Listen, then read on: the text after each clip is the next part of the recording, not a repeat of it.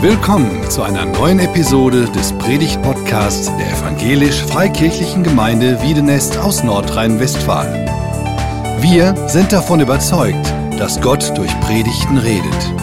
Wir wünschen viel Inspiration beim Hören.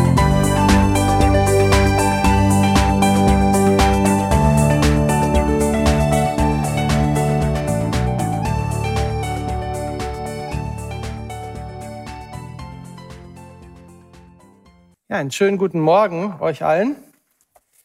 Ich bin übrigens dankbar dafür, dass ich heute hier sein darf. Es ist sehr schön. Vielen Dank für die Einladung. Ich komme immer wieder gerne hier hin. Es ist ja eigentlich relativ einfach, Danke zu sagen, oder nicht? Es sind nicht viele Buchstaben und äh, von daher eigentlich gar nicht schwer. Und wenn man mal so richtig ausführlich, so richtig mit Nachdruck Danke sagen will, dann reicht sogar aus, eine Tafel Schokolade zu kaufen und die weiter zu verschenken, um seinen Dank auszudrücken. Ja, die süßeste Form, Danke zu sagen. Merci, ein kleines Dankeschön. Aber Hand aufs Herz, wie leicht geht dir ein Dank über die Lippen? Ich habe festgestellt, dass es mir manchmal gar nicht so leicht fällt, Danke zu sagen. Und das liegt daran, dass es mir manchmal gar nicht so leicht fällt, Hilfe anzunehmen, andere Menschen um Hilfe zu bitten. Es gibt Situationen, da ist es mir direkt peinlich, andere Menschen um Hilfe zu bitten.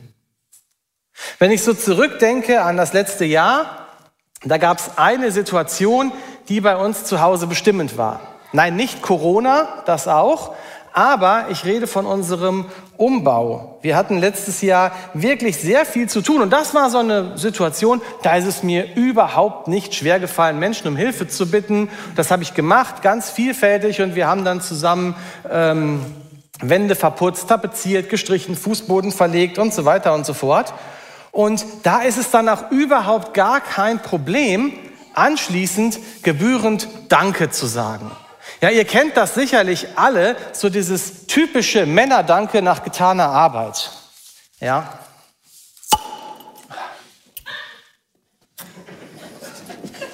Danke, Mann. Es ist ganz einfach. Danke sagen kann so leicht sein. Aber es gibt eben auch diese anderen Dinge. Zum Beispiel, wenn es um Hilfe in finanziellen Dingen geht da fällt mir das gar nicht leicht.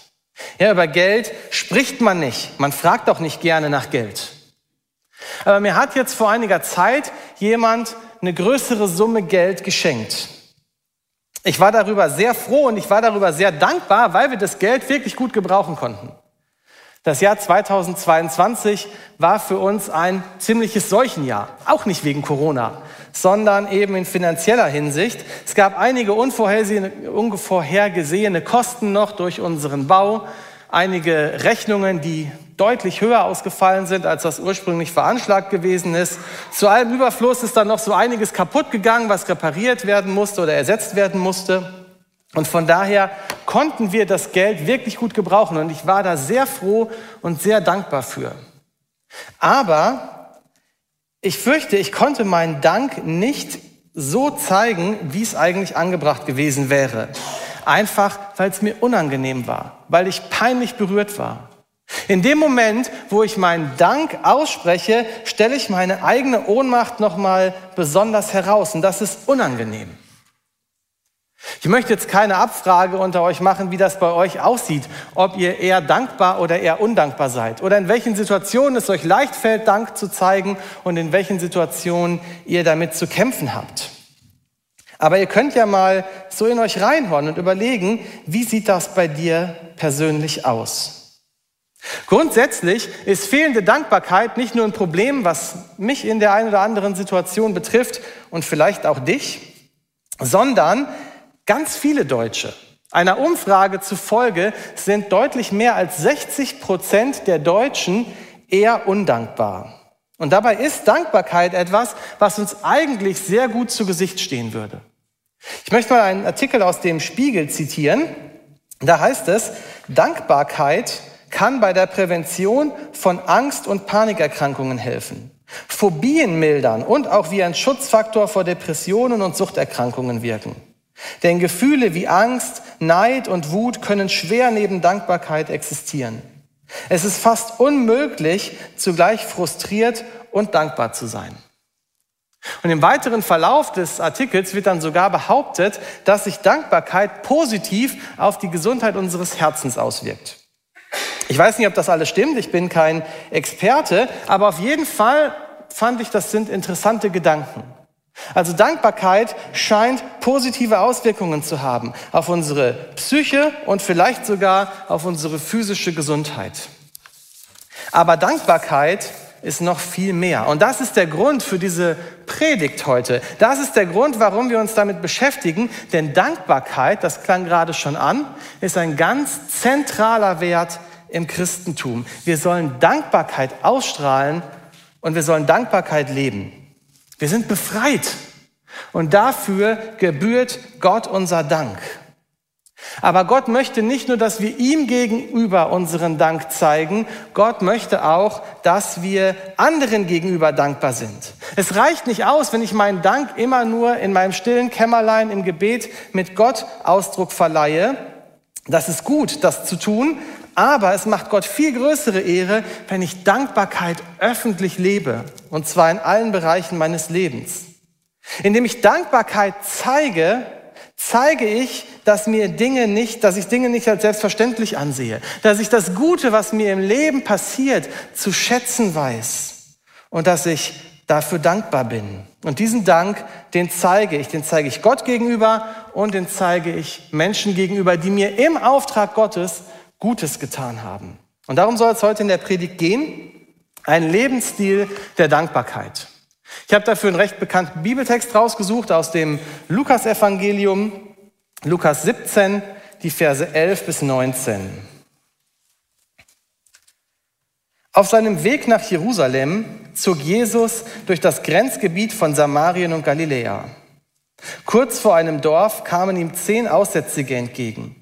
Sie blieben in einigem Abstand stehen und riefen laut, Jesus, Meister, hab Erbarmen mit uns. Jesus sah sie an und sagte zu ihnen, geht und zeigt euch den Priestern. Auf dem Weg dorthin wurden sie gesund. Einer von ihnen kam zurück, als er sah, dass er geheilt war. Er pries Gott mit lauter Stimme, warf sich vor Jesu Füßen nieder und dankte ihm. Dieser Mann war ein Samaritaner. Jesus aber sagte, sind denn nicht alle zehn gesund geworden? Wo sind die anderen neun? Es ist keinem außer diesem Fremden in den Sinn gekommen, zurückzukehren und Gott die Ehre zu geben? Dann sagt er zu dem Mann, steh auf, du kannst gehen, dein Glaube hat dich gerettet. Wenn wir uns diesen Text mal etwas genauer anschauen, dann fällt ja zunächst mal auf, ganz am Anfang steht eine gute Tat. Ja, bevor es hier um Dankbarkeit geht, wird ja erstmal eine Bitte ausgesprochen. Und diese Bitte, die wird von Jesus erhört. Und deshalb ist mein erster Punkt heute, wer bittet, dem wird gegeben. Um das Ausmaß dessen zu verstehen, was wir hier gerade gelesen haben, möchte ich die Situation mal ganz kurz erklären. Die zehn Männer, von denen hier berichtet wird, die haben eine Krankheit, die nennt sich Aussatz. Heute wird diese Krankheit oft fälschlicherweise mit Lepra gleichgesetzt. Aber Aussatz war eigentlich viel unspezifischer. Aussatz konnte im Grunde genommen jede Form von Hautkrankheit beschreiben. Es gibt im Alten Testament sogar Bibelstellen, äh, die zeigen, dass sogar Gegenstände Aussatz haben konnten. Häuser zum Beispiel. Vielleicht ist damit Schimmelbildung an den Wänden gemeint oder so. Es gab auf jeden Fall ganz unterschiedliche Formen von Aussatz. Manche waren heilbar, manche waren nicht heilbar und man wusste eben nicht, welche Form man jetzt hatte, sonst wäre das Ganze viel einfacher gewesen. Die zehn Männer hier in unserem Bericht, die galten als aussätzig. Und das bedeutete in der damaligen Zeit, man wurde vollkommen aus der Gesellschaft ausgestoßen. Die Männer mussten ihre Familien verlassen, ihre Häuser verlassen, ihre Städte verlassen. Die lebten außerhalb der Gesellschaft, irgendwo im Wald oder in Höhlen, wo sie gerade Unterschlupf fanden. Sie konnten keiner geregelten Arbeit nachgehen. Sie lebten vom Betteln. Also ein ganz erbärmliches Dasein, was diese Männer fristeten. Und wenn jetzt irgendwie andere Menschen in ihre Nähe kamen, dann mussten sie sich laut bemerkbar machen, mussten von weitem schon unrein, unrein rufen, damit diese Männer, ja, damit diese Menschen einen weiten Bogen um sie machen konnten. Und diese Männer ergreifen jetzt in ihrer Not den letzten Strohhalm, der ihnen noch verblieben ist. Sie haben gehört, dass Jesus in der Nähe ist. Und sie wünschen sich, von Jesus geheilt zu werden. Sie machen also Jesus auf, auf, sich aufmerksam, bleiben in gebührendem Abstand stehen und bitten Jesus darum, dass er sie von ihrer Krankheit heilt. Interessant ist jetzt, wie Jesus auf diese Männer reagiert. Jesus bleibt auch in gebührendem Abstand stehen und auf die Distanz trägt er ihnen auf, zum Priester zu gehen und sich vom Priester ihre Reinheit bestätigen zu lassen. Das war damals die übliche Prozedur. Wenn man vom Aussatz gesund geworden war, dann ging man zum Priester, der hat dann untersucht und wenn er festgestellt hat, dass der Aussatz verschwunden ist, dann durfte man zurück in die Gesellschaft. Das ist ein Thema, was wir heute vielleicht viel eher nachvollziehen können, als wir das jemals zu hoffen gewagt hätten. Ja, wenn du Corona gehabt hast oder mit jemandem in Kontakt warst, der sich mit Corona infiziert hat, dann musst du ja auch raus aus der Gesellschaft für zehn Tage. Und dann diesen PCR-Test machen und wenn der negativ ist, dann kriegst du Bescheid, dann darfst du zurück in die Gesellschaft. Und so war das hier eben auch. Allerdings liegt hier der Fall jetzt etwas anders, denn die Männer, die Jesus zum Priester schickt, die sind immer noch aussätzig. Die Krankheit ist noch da und Jesus schickt diese Männer, krank wie sie sind, zum Priester, um sich da untersuchen zu lassen. Das heißt, Jesus setzt hier das Vertrauen der Männer voraus. Die Heilung ist an Vertrauen geknüpft. Die Männer müssen losgehen. Wären sie nicht losgegangen, wären sie vermutlich krank geblieben. Aber weil sie sich auf den Weg machen, deshalb setzt die Heilung unterwegs ein. Und hier nimmt die Geschichte jetzt eine interessante Wendung. Und damit komme ich zum zweiten Punkt. Undank ist der Weltenlohn. Denn von den zehn Männern, die Jesus gesund gemacht hat, kommt nur ein einziger zurück, um sich anschließend bei Jesus dafür zu bedanken. Irgendwann unterwegs haben die Männer realisiert, dass sie gesund geworden sind. Und natürlich haben sie sich darüber wahnsinnig gefreut. Das ist ihr größter und sehnlichster Wunsch gewesen, der da in Erfüllung gegangen ist. Aber die Männer reagieren völlig unterschiedlich darauf. Während die neun Juden die Jesus geheilt hat, es gar nicht erwarten können, in ihr altes Leben zurückzukehren, endlich ihre Reinheit bestätigt zu bekommen und zu ihren Familien zurückzugehen. Es ist dem Samaritaner ein großes Bedürfnis, zuerst einmal Danke zu sagen. Bevor der Samaritaner nach Hause geht, geht er zurück zu Jesus, um sich bei ihm für seine Heilung zu bedanken. An dem Verhalten der zehn Männer wird etwas deutlich, was bis heute Gültigkeit hat, glaube ich. Und zwar, wenn du nicht zeitnah Danke sagst, dann tust du es in der Regel gar nicht mehr. Je mehr Zeit vergeht, umso unwahrscheinlicher ist es, dass ich mich für das Gute, was mir widerfahren ist, noch bedanken werde. Und deshalb ist es besser, sofort Danke zu sagen und dem Beispiel dieses einen, dieses Samaritaners zu folgen, der auf dem Absatz kehrt macht und zu Jesus zurückkehrt. Jesus ist über das Verhalten der anderen neun Männer sehr enttäuscht. Ja, das wird an den Fragen deutlich, die er dann dem Samaritaner stellt. Es schmerzt ihn, dass von zehn Männern wirklich nur ein einziger zurückkommt und es für nötig hält, dafür Danke zu sagen, was er für sie getan hat. Aber das ist das Schicksal Gottes, dass die Menschen eben nicht kommen, um sich zu bedanken. Viele Menschen kommen in Krisensituationen zu Gott und fangen an zu beten. Die Not treibt sie dazu. Aber wie viele dieser Menschen vergessen das Handeln Gottes, sobald die Krise überwunden ist? So wie die neun Juden hier im Text, die nicht zurückgekommen sind. Dieses Wo, was Jesus hier ausspricht, wo sind die anderen? Es hat mich so ein bisschen an das Wo erinnert, was Gott im Paradies zu Adam sagt. Adam, wo bist du? Adam hat, äh, Gott hat genau gewusst, wo Adam sich aufhält. Und genauso hat Jesus natürlich auch gewusst, wo die neun anderen waren. In Jerusalem beim Priester hat er sie ja schließlich selber hingeschickt. Dieses Wo drückt eigentlich viel mehr aus. Nicht, wo hältst du dich gerade auf? Wo steckst du gerade? Sondern dieses Wo das drückt die Verzweiflung Gottes über die Ablehnung der Menschen auf. Dieses Wo möchte wissen, wo stehst du eigentlich in Bezug auf mich? Warum kommst du nicht zu mir?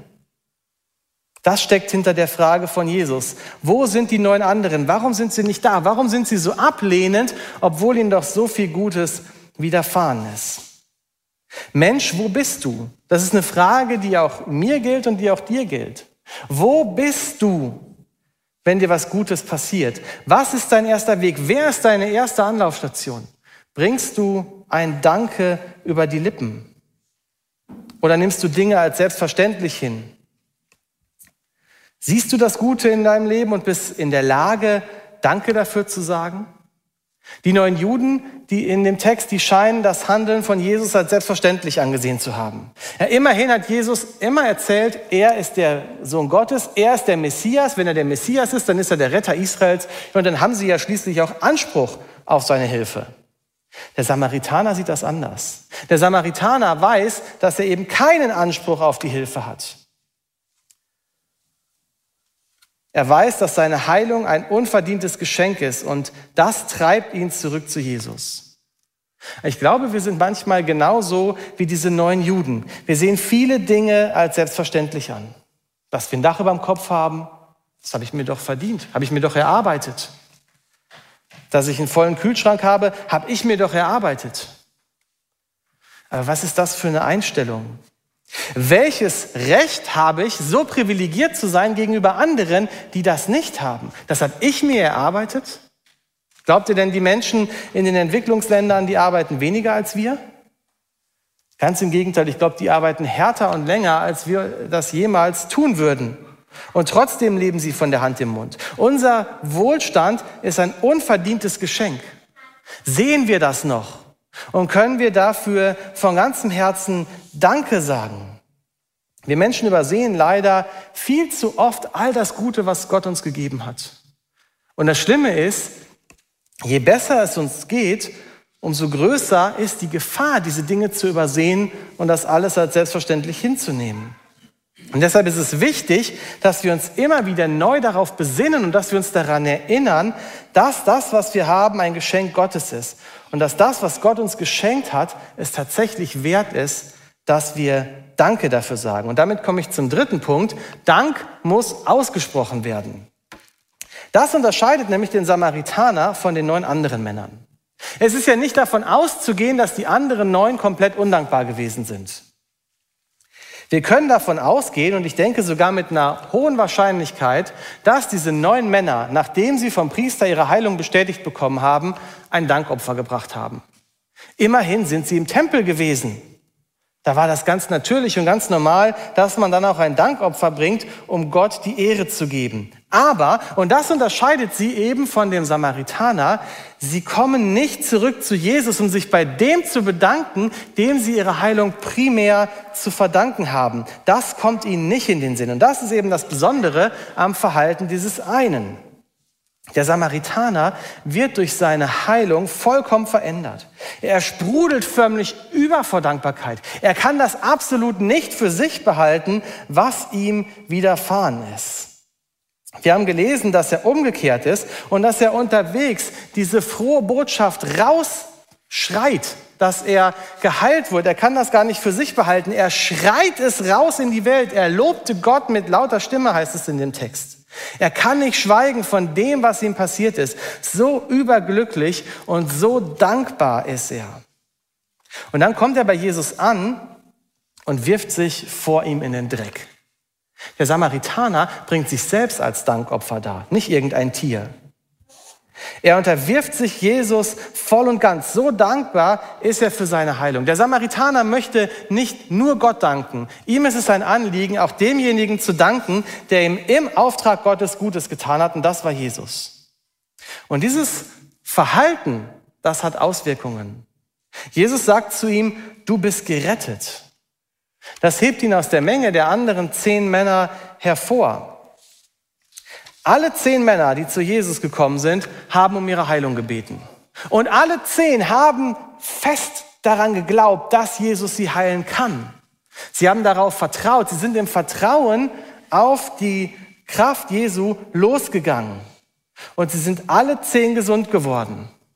Aber nur ein einziger ist auch gerettet worden. Und das ist der, der zurückgekommen ist, um Jesus die Ehre dafür zu geben, was ihm Gutes widerfahren ist.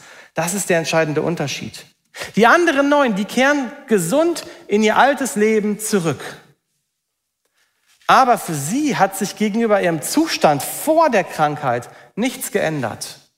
Für diesen einen hat sich alles geändert. Er kehrt auch gesund in sein Leben zurück, aber er hat ewiges Leben bekommen.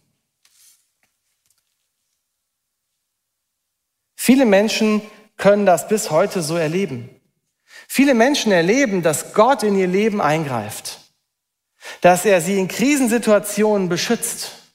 Aber diese Geschichte von dem Samaritaner, die wiederholt sich bis heute.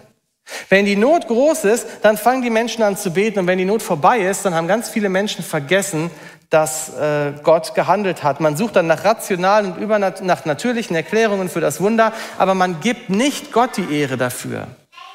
Aber wer das Handeln Gottes erfährt und ihm dafür die Ehre gibt, der wird gerettet. Was können wir aus diesem Ereignis, aus diesem Text lernen? Ich denke, dass wir einiges mitnehmen können für unsere eigene Einstellung zur Dankbarkeit. Wir müssen uns fragen, wo wir vielleicht in der gleichen Gefahr stehen wie die neun Männer, von denen wir gelesen haben. Wo stehen wir in der Gefahr, Dinge als selbstverständlich hinzunehmen? Was ist deine große Gefahr? Sind es, wie schon angesprochen, die materiellen Dinge des Alltags, dein Auto?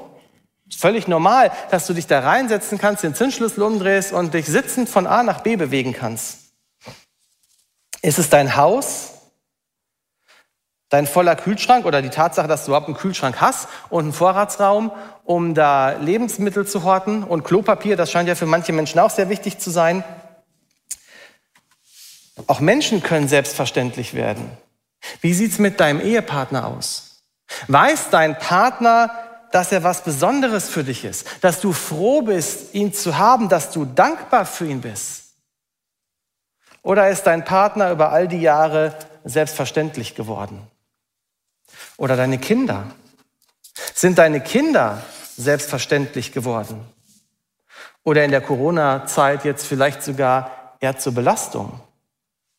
Oder wissen deine Kinder, dass sie was Besonderes für dich sind, dass du dankbar für sie bist? Auch Freunde können selbstverständlich werden. Frag mich nur, wie lange es dann noch Freunde sind. Auch die Gemeinde kann selbstverständlich werden. Wobei wir wahrscheinlich alle in den letzten anderthalb Jahren gemerkt haben, so selbstverständlich, wie wir immer geglaubt haben, ist Gemeinde dann doch nicht. Auch Menschen in der Gemeinde können selbstverständlich werden.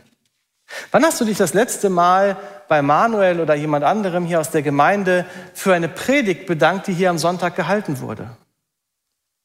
Oder wann hast du dich das letzte Mal bei dem Technikteam bedankt für den ganzen Aufwand, der hier jeden Sonntag betrieben wird, dafür, dass der Gottesdienst hier stattfinden kann, dass zeitgleich ein Livestream über YouTube gesendet wird und dass anschließend noch ein Podcast auf der Homepage zur Verfügung gestellt wird? Man kann das alles als selbstverständlich hinnehmen. Aber es ist nicht selbstverständlich, dass hier jeden Sonntag so viele Menschen sind, die sich krumm legen, damit hier ein Gottesdienst stattfinden kann. Die predigen, die die Moderation machen, die Musik machen, die anschließend den Kaffee kochen, die Toiletten putzen und die sich auch unter der Woche engagieren, die Gruppenstunden vorbereiten. Es gibt in der Gemeinde so viele Möglichkeiten, also so viele Arbeiten, die so selten gesehen und so selten gewürdigt werden.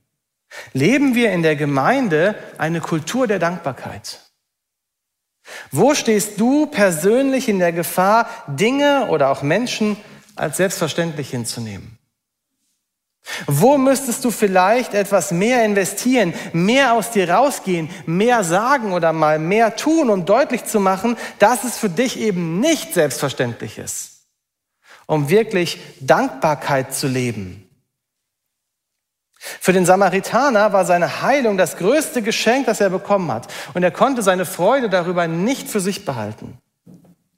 Was ist denn eigentlich das größte Geschenk, das du erhalten hast? Ist das nicht deine Erlösung? Dass Jesus dich freigekauft hat mit seinem Blut? Das ist das größte Geschenk, was wir bekommen haben. Wie sieht's mit deiner Dankbarkeit dafür aus? Schreist du das auch raus in die Welt, so wie der Samaritaner das getan hat? Oder bist du eher verhalten damit? Zeig Gott deine Dankbarkeit. Halt damit nicht hinterm Berg. Und sag auch den Menschen in deiner Umgebung, wofür du ihnen dankbar bist. Da gibt es sicherlich eine ganze Menge. Danke für deine Liebe. Danke für deine Treue. Danke für deine Freundschaft. Danke für den schönen Abend, den wir miteinander verbringen konnten. Danke, dass wir immer so herzhaft miteinander lachen können. Danke für den schönen Urlaub. Danke für den gemeinsamen Ausflug, für den Grillabend oder was auch immer. Es ist eigentlich ganz einfach, Danke zu sagen. Und es ist so wichtig, Danke zu sagen. Und es ist nichts zu banal, um dafür Danke zu sagen. Ein Danke wird immer gerne gehört. Und deshalb möchte ich euch Mut machen. Wenn ihr vielleicht sonst eher sparsam seid mit diesem Wort, über euren Schatten zu springen, den inneren Schweinehund zu besiegen, wie man so schön sagt, und einfach mal Danke zu sagen. Sei dankbar und zeig deine Dankbarkeit Gott gegenüber und den Menschen gegenüber, die dir im Auftrag Gottes Gutes getan haben. Und ich möchte euch jetzt gern einen ganz praktischen Weg zeigen, wie ihr das tun könnt. Ihr müsstet alle beim Reingehen hoffentlich so einen kleinen Aufkleber bekommen haben. So was hier.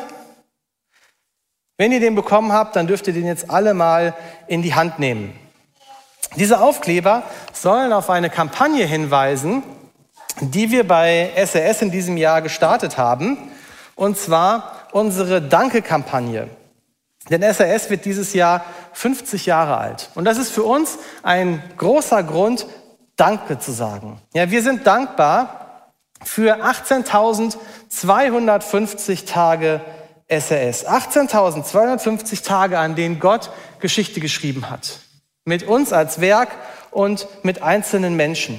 Und wir möchten unseren Dank zeigen, indem wir in diesem Jahr 18.250 Mal Danke sagen und andere dazu ermutigen, mit uns gemeinsam 18.250 Mal Danke zu sagen. Es gibt dafür extra eine Homepage www.danke-srs.de und über diese Homepage könnt ihr Danke sagen. Ja, es gibt direkt auf der Startseite so eine virtuelle Arena mit 18.250 Plätzen.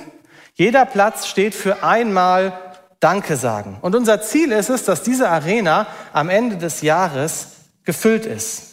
Und ihr könnt Danke sagen, indem man jetzt hier zum Beispiel einfach auf diesen kleinen orangenen Button klickt. Ja, wenn ich jetzt im Internet wäre, könnte ich das tun und könnte einfach mal Danke sagen dafür, dass ich heute hier bin und dass wir unter gelockerten Bedingungen diesen Gottesdienst feiern können. Und schon hätten wir ein Dankeschön mehr, das würde direkt gezählt. Aber es gibt natürlich auch andere Möglichkeiten, Danke zu sagen. Und eine Sache ist davon ganz besonders toll, finde ich. Und zwar kann man Danke sagen mit einer Postkarte. Man klickt dann auf dieses Feld und kommt zu einem Postkartengenerator. Und da kann man dann eine Adresse eingeben von jemandem, dem man einfach mal Danke sagen möchte. Man kann einen Text eingeben, wofür man Danke sagen möchte. Und wir erstellen dann diese Postkarte und verschicken die dann einmal die Woche per Post. Und eine Woche später hat dann derjenige eine schöne Postkarte in dem Briefkasten und äh, eure Dankebotschaft. Es gibt natürlich auch andere Möglichkeiten. Man kann mit einem Geschenk Danke sagen. Es gibt so ein paar Artikel, wie zum Beispiel auch dieses nette T-Shirt, was ich hier trage. Man kann mit einer Spende Danke sagen. Da muss man dann halt die entsprechenden ähm, Buttons da anklicken. Wie das funktioniert, glaube ich, brauche ich niemandem erklären. Ja, Spenden liegt uns als Christen irgendwie im Blut.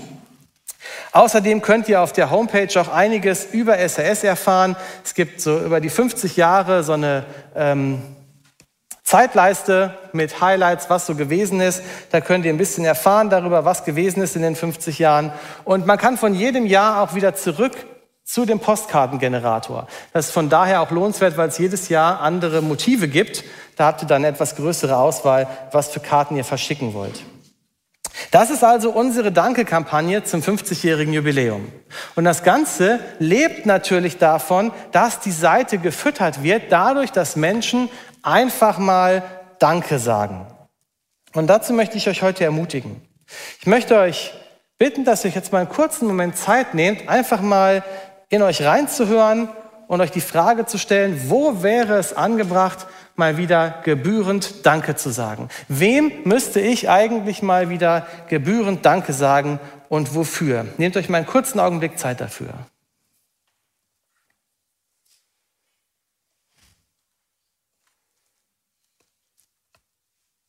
Wenn ihr euch jetzt was überlegt habt oder wenn ihr euch jemanden überlegt habt, da möchte ich euch herausfordern, das auch festzumachen. Und dafür braucht ihr jetzt die Aufkleber. Also wenn ihr euch vorgenommen habt, dass ihr in der nächsten Woche jemandem mal gebührend Danke sagen wollt, dann hebt doch jetzt einfach mal die Aufkleber hoch in die Luft, um das auch zu zeigen und deutlich zu machen.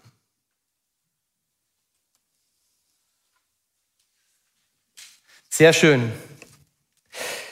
Vielen Dank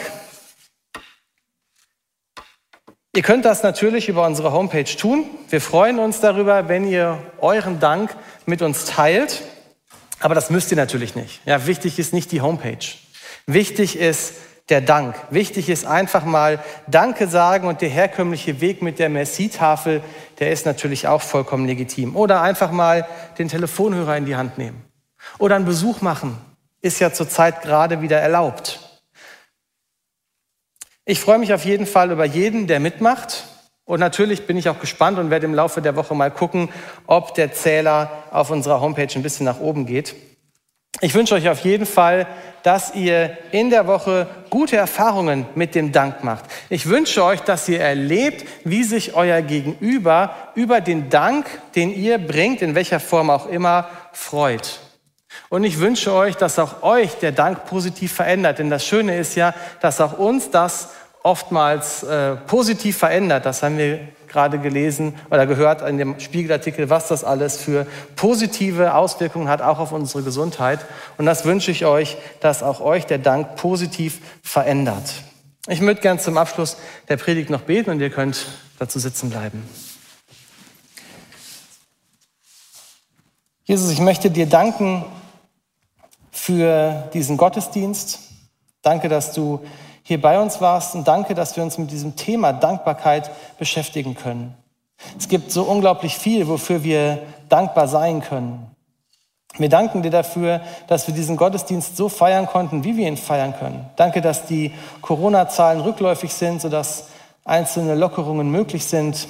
Ich danke dir für jeden, der heute hier war und für jeden, der über den Livestream zugeguckt hat oder auch im Laufe der Woche noch zugucken wird.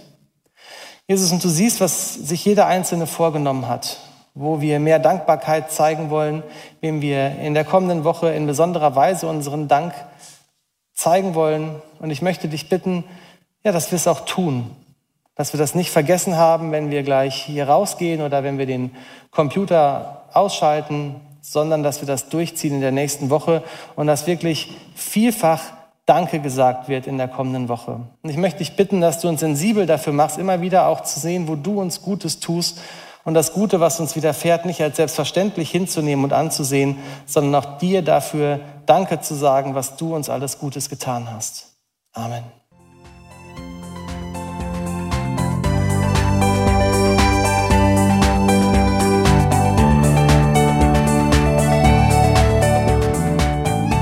Sie hörten einen Predigt-Podcast der EFG Wiedenest. Weitere Predigten, Informationen zu Jesus Christus und zu unserer Gemeinde gibt es unter www.efg-wiedenest.de.